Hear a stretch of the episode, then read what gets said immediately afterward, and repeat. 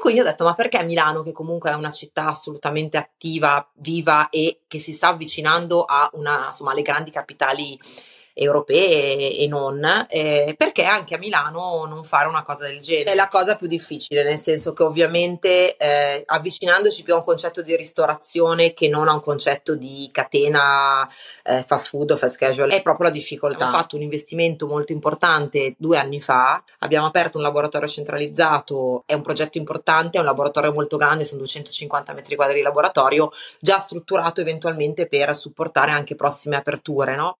Sono Claudia De Lucia. E io Dario Lucia. Benvenuti a The Ristoratori, il podcast che vuole raccontare le storie di ristoratori di successo.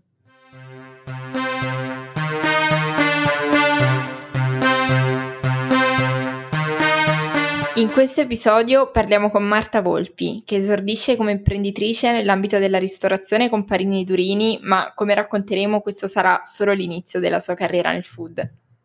Ispirata da un viaggio fatto a Londra, Marta decide di portare anche a Milano una proposta internazionale con Balls More, che oggi conta nove locali che fanno dell'all day dining la propria formula differenziante assieme all'ispirazione Thai e Fusion. Questo episodio nasce dalla collaborazione con Ubri, l'unione dei brand della ristorazione italiana di cui Marta fa parte e di cui ci racconta l'importanza per lei ed alcune delle iniziative più di valore. Se vuoi restare sempre informato sugli episodi in uscita, seguici sul nostro profilo Instagram. Se ora non hai tempo per finire tutto l'episodio, seguici su Spotify e riprendilo in un secondo momento. Buon ascolto. Ciao Marta, e innanzitutto grazie di essere qui con noi. Tra l'altro è la prima donna tra gli ospiti del nostro podcast finora, quindi siamo molto contenti. Ciao, grazie, è un piacere per me, grazie mille. Allora, iniziamo chiedendoti qualche curiosità sul tuo percorso, quindi cosa, cosa hai fatto prima di Balls e come ti sei avvicinata al mondo della ristorazione. Sì, allora, eh, il mio primo approccio col mondo della ristorazione è stato nel 2011 con l'apertura del primo punto vendita insieme ai miei soci dell'epoca di Panini Durini. È iniziato così, è iniziato un po' per casualità, nel senso che io avevo ho tuttora delle altre attività nel settore dell'abbigliamento, quindi tutt'altro eh, settore e c'è stata questa occasione, diciamo, con una, un incontro fortunato e da lì è nato eh, il progetto Panini Durini. Progetto estremamente fortunato che abbiamo portato avanti sicuramente con eh, facilità, con un buon sviluppo in un'epoca assolutamente diversa. Dico epoca perché sembra di parlare di dinosauri, sono solo 2000 pochi anni fa, ma in realtà è proprio per il mondo della ristorazione è veramente cambiato il mondo, nel senso che si parla purtroppo di anni diversi, anni per Milano che erano assolutamente in, sulla rampa di lancio, un interesse speciale per tutto quello che era il mondo food, le novità, eccetera, eccetera. E poi, oltre a Pani Durini, negli anni successivi abbiamo sviluppato eh, altre, altre, attività, abbiamo sviluppato Fish Bar, poi avevamo aperto un altro progetto eh, di Meat Bar collegato sempre a Fish Bar che non faceva pesce, faceva appunto carne e, e così è stato quindi il mio inizio, il mio mm, battesimo sul mondo ristorazione food. Una partenza già dal mondo dell'imprenditoria e poi sei approdata al mondo del food. Per chi non lo sapesse, Panini Durini ha avuto un'espansione enorme su Milano. Nel frattempo, Fish Bar di Milano è ancora eh, presente in, in, zona Moscova, possiamo dire. Ancora un punto vendita attivo che c'è assolutamente, come anche Panini Durini, nel senso che anche sì. la Panini Durini è assolutamente ancora presente sul territorio. Ecco, questi progetti che cosa ti hanno lasciato? Poi come c'è stata diciamo, la scelta di passare a fondare qualcosa direttamente di tuo, cosa anche vedi di differente, siccome ne abbiamo fatto cenno, nel mondo della ristorazione oggi a Milano?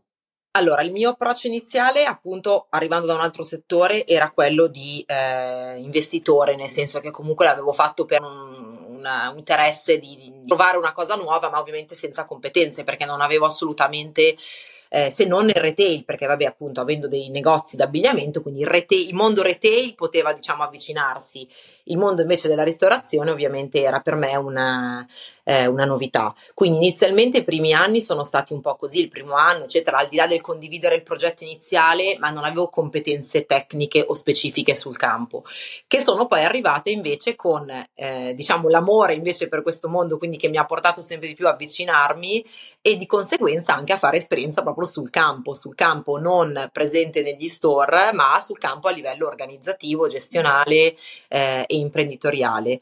Quindi questo è stato un po' il mio percorso. Come è cambiato? Beh, qua ci vorrebbe forse una giornata intera, nel senso che eh, è cambiato molto, ma è cambiato molto non tanto il mondo della ristorazione, è il mondo della ristorazione che deve cambiare per potersi adeguare a quelle che sono le nuove abitudini, le nuove, eh, i nuovi stili di vita, nuovi, le nuove esigenze dei consumatori, eh, da banalmente allo smart working, quindi le cose più banali che si possono sentir dire ma che purtroppo esistono e impattano in maniera importante su quello che è appunto la quotidianità di un retail, di un mondo food, soprattutto su catene come può essere la mia eh, Bolsa More che nasce prettamente come un service per il diurno, quindi ovviamente eh, non sono locali serali, notturni che magari al di là del momento storico del Covid quando erano chiusi, poi ha ripreso. Eh, il, purtroppo il, il mondo mm, del, del diurno ha, è cambiato in base a quello che è la necessità del, del consumo, ecco che sta cambiando. Sì, si è adattato poi un po' agli stili di vita di tutti noi che si sono modificati. E tra l'altro anche avvicinandoci ora all'esperienza in Baltimore, anche in quel caso il, il, format segue una tendenza che negli ultimi anni si sta diciamo, crescendo sempre di più, sta diventando sempre più forte, che è quello dell'healthy food, che magari fin, diciamo, fino a qualche anno fa non era così presente, mentre adesso il consumatore dà quasi per scontato che un certo tipo di format deve esserci, deve essere presente, c'è una forte richiesta anche verso questo Assolutamente, sì, anche se in realtà noi adesso abbiamo, proprio appunto per le esigenze di cui parlavo prima, no? quindi l'evoluzione del, del, del brand, ehm, sicuramente il mondo healthy food è per noi fondamentale, diciamo che è un po' la nostra base, quindi diciamo l'attenzione sì al prodotto, alla materia prima, alla qualità, alla, alla, combinazione di elementi, soprattutto per le nostre bowl che comunque sono bowl cotte, cucinate, quindi a differenza eh, della pocheria che magari sono proprio solo prodotti ehm, assemblati, bowl assemblate, quindi abbiamo delle cucine all'interno dei ristoranti, ma in realtà stiamo avvicinando sempre più a un mondo Thai, che è un mondo, eh, quindi diciamo con un, un, concetto un po' più internazionale, che era il progetto iniziale, nasceva proprio con, quello, con quell'obiettivo, perché il progetto faccio una piccola parentesi, è nato eh, un, dopo un mio viaggio a Londra nel 2018 e, e, comunque Londra ovviamente, per quanto Milano sia sicuramente sul pezzo per la ristorazione, ma Londra ovviamente è avanti eh, anni luce e, e, quindi ero rimasta affascinata da tutte queste realtà eh, diverse, eh, internazionali, quindi dove appunto si poteva mangiare tutto il giorno, mangiavi cose diverse, ma ti proponevano dalla colazione al pranzo veloce, al pomeriggio, eccetera. E quindi ho detto, ma perché Milano, che comunque è una città assolutamente attiva, viva e che si sta avvicinando a una, insomma, alle grandi capitali europee e non, eh, perché anche a Milano non fare una cosa del genere? E secondo me un po' questo mancava a Milano, perché Milano ha, offre tantissimo, ha tantissimo, però non, non ritrovavo eh, un progetto di questo tipo e quindi è nato un po' così l'idea di Bolse, la creazione di Bolse, la proposta di Bolse, a maggior ragione anche legata al food, quindi quello che è appunto un po' un concetto eh, Thai e fusion che è molto diffuso all'estero, nel mm-hmm. senso che oggettivamente il cliente con difficoltà perché eh, purtroppo abbiamo eh, da quattro anni che c'è Bolsa, abbiamo avuto una parentesi di due anni non facili, è stato un po' in corsa, però questo è l'obiettivo, questo è quello che stiamo portando avanti e sempre di più ci stiamo un po' concentrando appunto sull'all day dining, su un uh, international food, uh, international mood, come ci piace dire a noi, che quindi è un po' quello che ai nostri clienti. Poi in evoluzione da, diciamo, dal primo momento fino adesso verso un'internazionalizzazione. Sì, del... La difficoltà che abbiamo avuto è fa- farlo capire al consumatore, no? Cosa fate? Pranzo? Fate colazione? O fate invece per fortuna ad oggi eh, avendo anche un po' di punti vendita avendo ormai consolidato un po' eh, il progetto eh, si ritrovano ci tornano volentieri e ci riconoscono questo eh, mondo internazionale un po' quindi diciamo un'apertura su più fronti ecco sì. Sì, noi siamo stati tra l'altro l'ultima volta qualche settimana fa proprio da Baltimore. Ovviamente noi proviamo sempre i posti prima dell'intervista, in generale c'eravamo già stati e io ho notato stesso una differenza, c'ero stato anche prima della pandemia, eh, proprio nel, nel menu, quindi come dicevi tu, chiaramente tutto l'aspetto del fusion, il fatto di non andare in concorrenza sul poker e soprattutto questa atmosfera estremamente internazionale, estremamente contemporanea. La domanda su questo è un po' avendo un menu comunque abbastanza ampio, una vera e propria cucina direi in ogni store necessariamente, come si fa ad ottimizzare anche la presenza di prodotti freschi per mantenere profittabilità, per non fare spreco? Eh, immagino sia un aspetto molto complesso per un punto vendita che comunque fa tanto fresco e un menu molto ampio. È la cosa più difficile, nel senso che ovviamente eh, avvicinandoci più a un concetto di ristorazione che non a un concetto di catena eh, fast food fast casual, eccetera, è, è, proprio la difficoltà, nel senso che eh, mantenere, ovviamente garantire quotidianamente un prodotto fresco ehm, e allo stesso tempo ovviamente limitare quello che sono gli sprechi. Per fortuna ormai abbiamo consolidato un po' lo storico, quindi i numeri, quindi gli acquisti, diciamo, abbiamo un po' una, eh, uno sviluppo settimanale del consumo che ad eccezione di di strani picchi o, o, più o meno positivi, diciamo, che ci mh, mm, garantisce una, quindi una stabilità nell'acquisto, nel sapere cosa dobbiamo comprare. E poi soprattutto abbiamo fatto un investimento molto importante due anni fa eh, di apertura labora- dell'apertura del laboratorio centralizzato. Abbiamo aperto un laboratorio centralizzato eh, che ad oggi non è ancora usato al 100% perché? perché in realtà è un progetto importante, è un laboratorio molto grande, sono 250 metri quadri di laboratorio, già strutturato eventualmente per supportare anche prossime aperture, no? Quindi nel momento in cui fai un investimento del genere ovviamente non lo devi pensare per quelli, insomma all'epoca avevamo sei punti vendita, ne abbiamo nove. E quindi sicuramente il laboratorio eh, ci aiuta in questo, nel senso che centralizziamo al laboratorio alcuni acquisti, alcune preparazioni, quindi un doppio servizio il, mantenimento di uno standard uguale, diciamo, quindi qualitativamente parlando, il più simile possibile in tutti, in tutti gli store, che è quello che noi vogliamo. Eh, e poi ovviamente sicuramente un saving, un'attenzione alla, allo spreco eh, mirata, ecco. E proprio relativamente alle nuove aperture, eh, come vi rapportate a questo? Quali sono le metriche che guardate eh, per intercettare il momento magari buono per espandere il format eh, e aprire un nuovo locale? Pre-pandemia bastava essere insomma un po' a conoscenza del, della città, quindi noi ad oggi siamo su Milano, quindi insomma se hai i contatti giusti, conosci Milano, sai quali sono le vie o i marciapiedi, quindi era molto più facile ad oggi purtroppo eh, è più difficile nel senso che sono cambiate anche proprio le zone, cambiando i consumi, cambiando le, le abitudini, sono cambiate anche tante zone di Milano, tante zone di Milano che prima avevano dei flussi adesso ne hanno meno, tante zone di Milano che prima comunque riuscivi a coprire sei giorni su sette a livello di buon eh, fatturato, ad oggi invece sei, ti, ti, riduci magari a 4 su 7 perché il lunedì e il venerdì che sono quelle magari più da ufficio comunque ritornano ad essere più scariche è molto più difficile. Eh, credo che eh, le zone, i punti vendita, come una volta, diciamo quelli dove veramente sapevi di aprire occhi chiusi e, e, senza margine di errore, credo che siano veramente si siano ridotti proprio all'osso. E poi un altro tema è che in realtà eh, il mercato di Milano, eh, quindi il mercato immobiliare di Milano, in realtà regge il colpo perfettamente, nel senso che eh, dal loro punto di vista Milano è ripartita alla grandissima, in realtà è più difficile mantenere l'equilibrio giusto con quello che è il mercato immobiliare. Uh-huh. Certo, vabbè, immagino che non siano calati di molto gli affitti, no. e, mentre invece il numero di persone, complice lo smart working, di giorno chiaramente si, si riduce.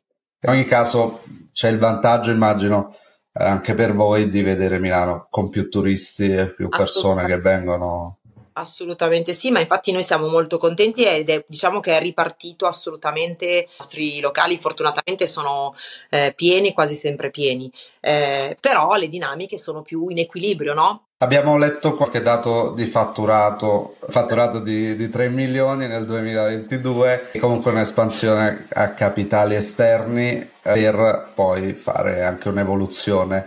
Ci vuoi raccontare qualcosa? I numeri sono effettivamente questi? Sono questi, puntiamo a chiudere il 2023 a 4 milioni o pochissimo meno, eh, abbiamo aperto, entrato un nuovo socio, eh, abbiamo fatto un aumento di capitale poco prima dell'estate proprio per appunto eh, ripartire, risviluppare e, e, aprire dei punti vendita, ne abbiamo infatti aperti, ne abbiamo aperti infatti due, uno sui Navigli e uno in zona Santa Giulia che è il nuovo progetto di fronte a Sky Santa Giulia, che nel giro di un anno dovrebbe essere una delle famose zone di Milano che riprendono a vivere eh, fuori dalla, dalla, cerchia milanese del centro. Eh, I prossimi sei mesi, quindi diciamo che fino a primavera prossima abbiamo bloccato le aperture, ma volutamente perché vogliamo proprio risistemare, ma io dico proprio volutamente risistemare, nel senso che vogliamo mettere i puntini sulle i per poter andare a rafforzare e a sistemare quelli che ad oggi sono per noi dei temi di struttura, perché comunque ad esempio in ufficio eravamo in pochi, quindi adesso stiamo infatti oggi proprio oggi inizia un nuovo ragazzo, un area manager, quindi stiamo andando a creare un consolidamento aziendale come è giusto che sia, insomma, perché ad oggi ci sono altri due, due ristoranti con un altro brand, quindi insomma iniziamo a essere un'ottantina di persone che eh, vanno gestite, formate. L'ingresso di un socio su questo è una spinta anche a strutturarsi e poi come si sceglie sostanzialmente con chi entrare in società in questo ambito? Quanto è importante al di là dei soldi no, da allora, imprenditrice?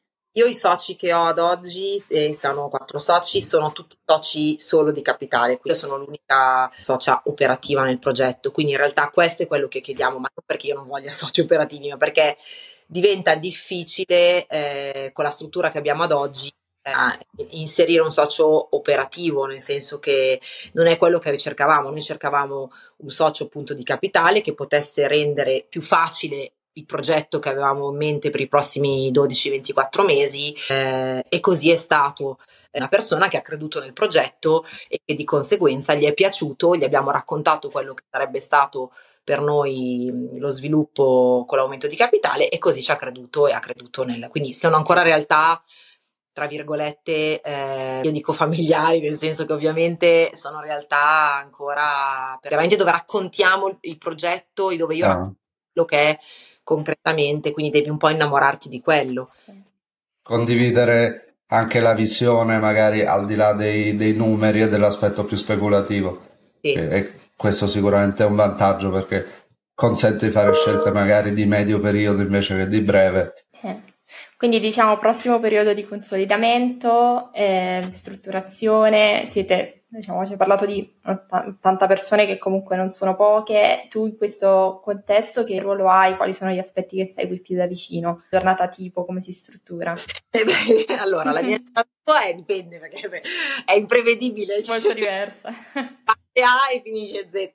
Eh, allora, eh, no, a parte le, le battute ovviamente, eh, diciamo che adesso appunto con questa nuova struttura che siamo andati a creare all'interno dell'azienda abbiamo, ho un responsabile HR, per tutta l'azienda, ho una responsabile operation e che segue una parte anche come area manager, una parte questo nuovo ingresso eh, questo altro ragazzo che de, avrà sotto di lui i quattro store, quindi un secondo area manager.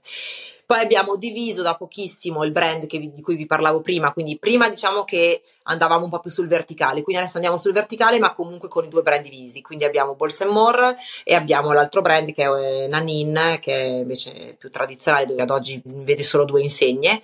E quindi lavoriamo sul verticale ma in realtà con i brand divisi tutto quello che invece è la parte strategica, le decisioni, le, eh, i cambiamenti, eccetera, eccetera, c'è sempre un confronto continuo con me. Io credo tantissimo eh, nel confronto e soprattutto nei loro feedback, ma non solo del, della parte del back office, ma soprattutto con i ragazzi che stanno in campo, perché ovviamente sono lo, cioè, chi fa retail e, e avendo la fortuna di essere ancora comunque una realtà gestibile, quindi dove veramente puoi avere un confronto one to one, dove puoi parlare, dove puoi avere i feedback loro, secondo me in questa fase di crescita è fondamentale per un consolidamento perché sono loro che ti riporta quello che è il quotidiano, il vissuto del punto vendita, perché io per quanto possa girare, non è che posso girare e stare sei ore o anche il mio HR, la mia operation, non è che stanno sei ore in, al giorno nei punti vendita, al massimo la, la, la, girano settimanalmente, ma è difficile no, poi percepire il quotidiano. Quindi secondo me è fondamentale che poi arrivi il feedback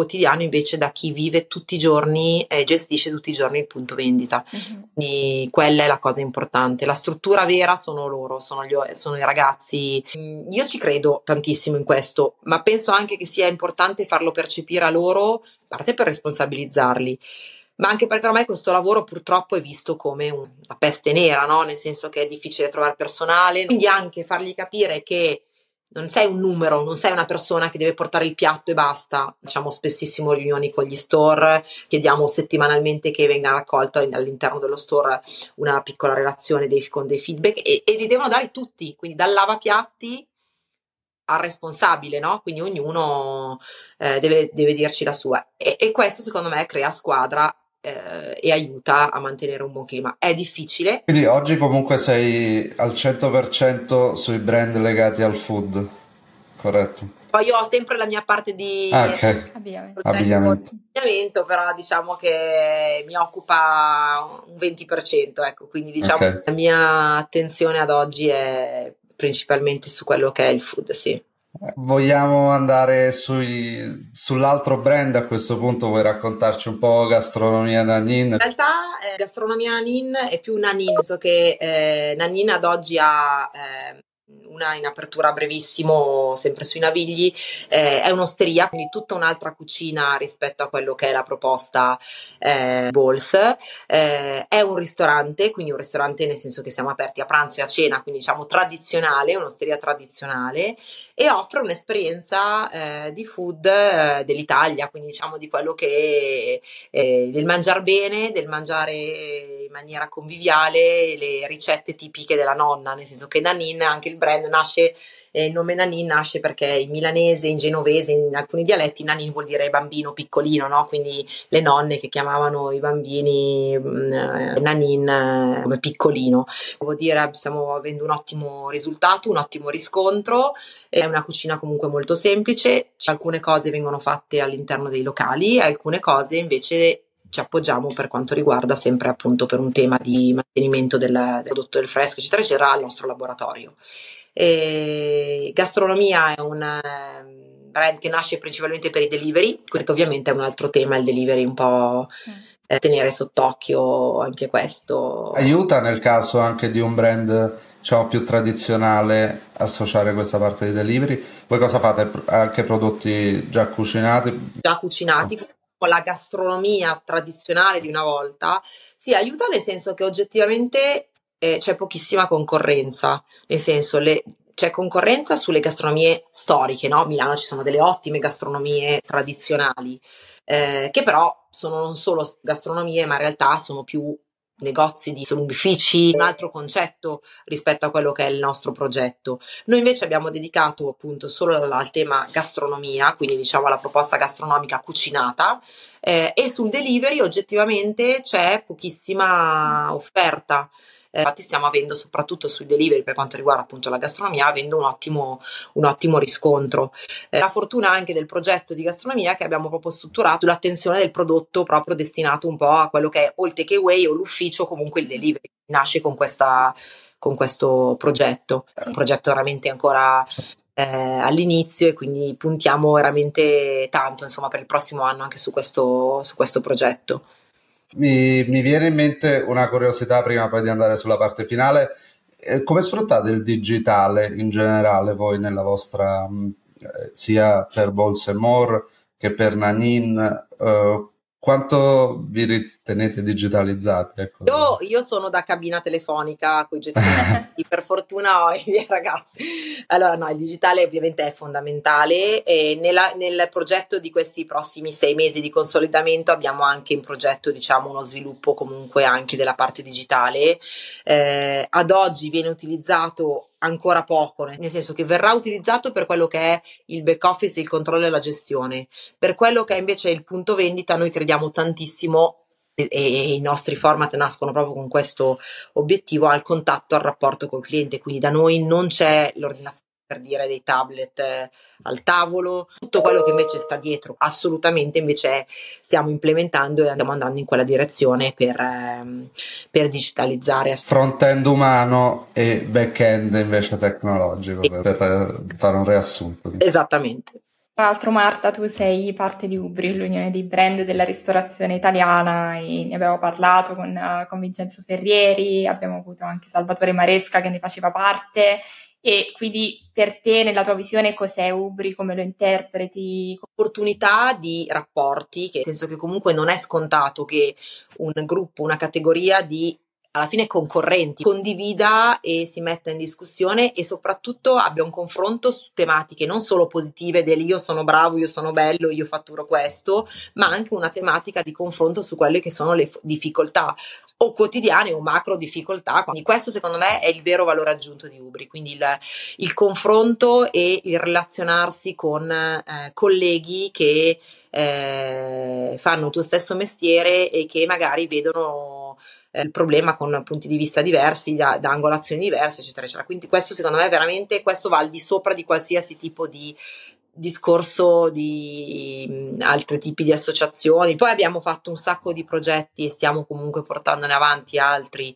abbiamo fatto un progetto bellissimo con Engel Walkers per eh, mappare la città di Milano e capire dove e come è cambiata Milano, le nuove realtà, le nuove, le nuove aree. Insomma, tutta una serie di iniziative più o meno piccole, ma che eh, aiutano a non farti sentire un po' sola. Sì, diciamo un vantaggio che poi effettivamente da soli non si sarebbe in grado di sviluppare, ovviamente, diciamo, è dato dall'unione di più esperienze, questo vale più di tutto. Ti facciamo una domanda un po' più consueta eh, all'interno del nostro podcast, ovvero se ti consideri più un'imprenditrice o una ristoratrice e quindi nel tuo caso che sei arrivata dopo alla ristorazione, cosa aggiunge l'essere in questo ambito al tuo profilo? Allora, mi piacerebbe poterti dire che mi sento più ristoratrice e poi diventata imprenditrice, perché purtroppo eh, mi manca invece, mi manca nel senso che io non ho questa competenza, questa parte di competenza me la sono fatta sul campo, quindi in realtà mi sento più imprenditrice, però sto aumentando sempre nel mio percorso sempre di più gli aspetti anche più tecnici, quindi veramente per avere una competenza più eh, a 360 gradi, perché è quello che eh, devi sapere, averlo, aver consape- una piena consapevolezza. No? Mi piacerebbe poter dire ristoratore diventata imprenditrice, invece no, io sento quello perché sono quello. Ti salutiamo, ti auguriamo chiaramente il, il meglio, soprattutto per questo nuovo progetto Nanin che non abbiamo ancora provato e verremo sicuramente a vedere. Grazie. Avete ascoltato The Ristoratori, il podcast che racconta l'innovazione alle spalle del mondo della ristorazione. Speriamo che l'episodio vi sia piaciuto e alla prossima puntata.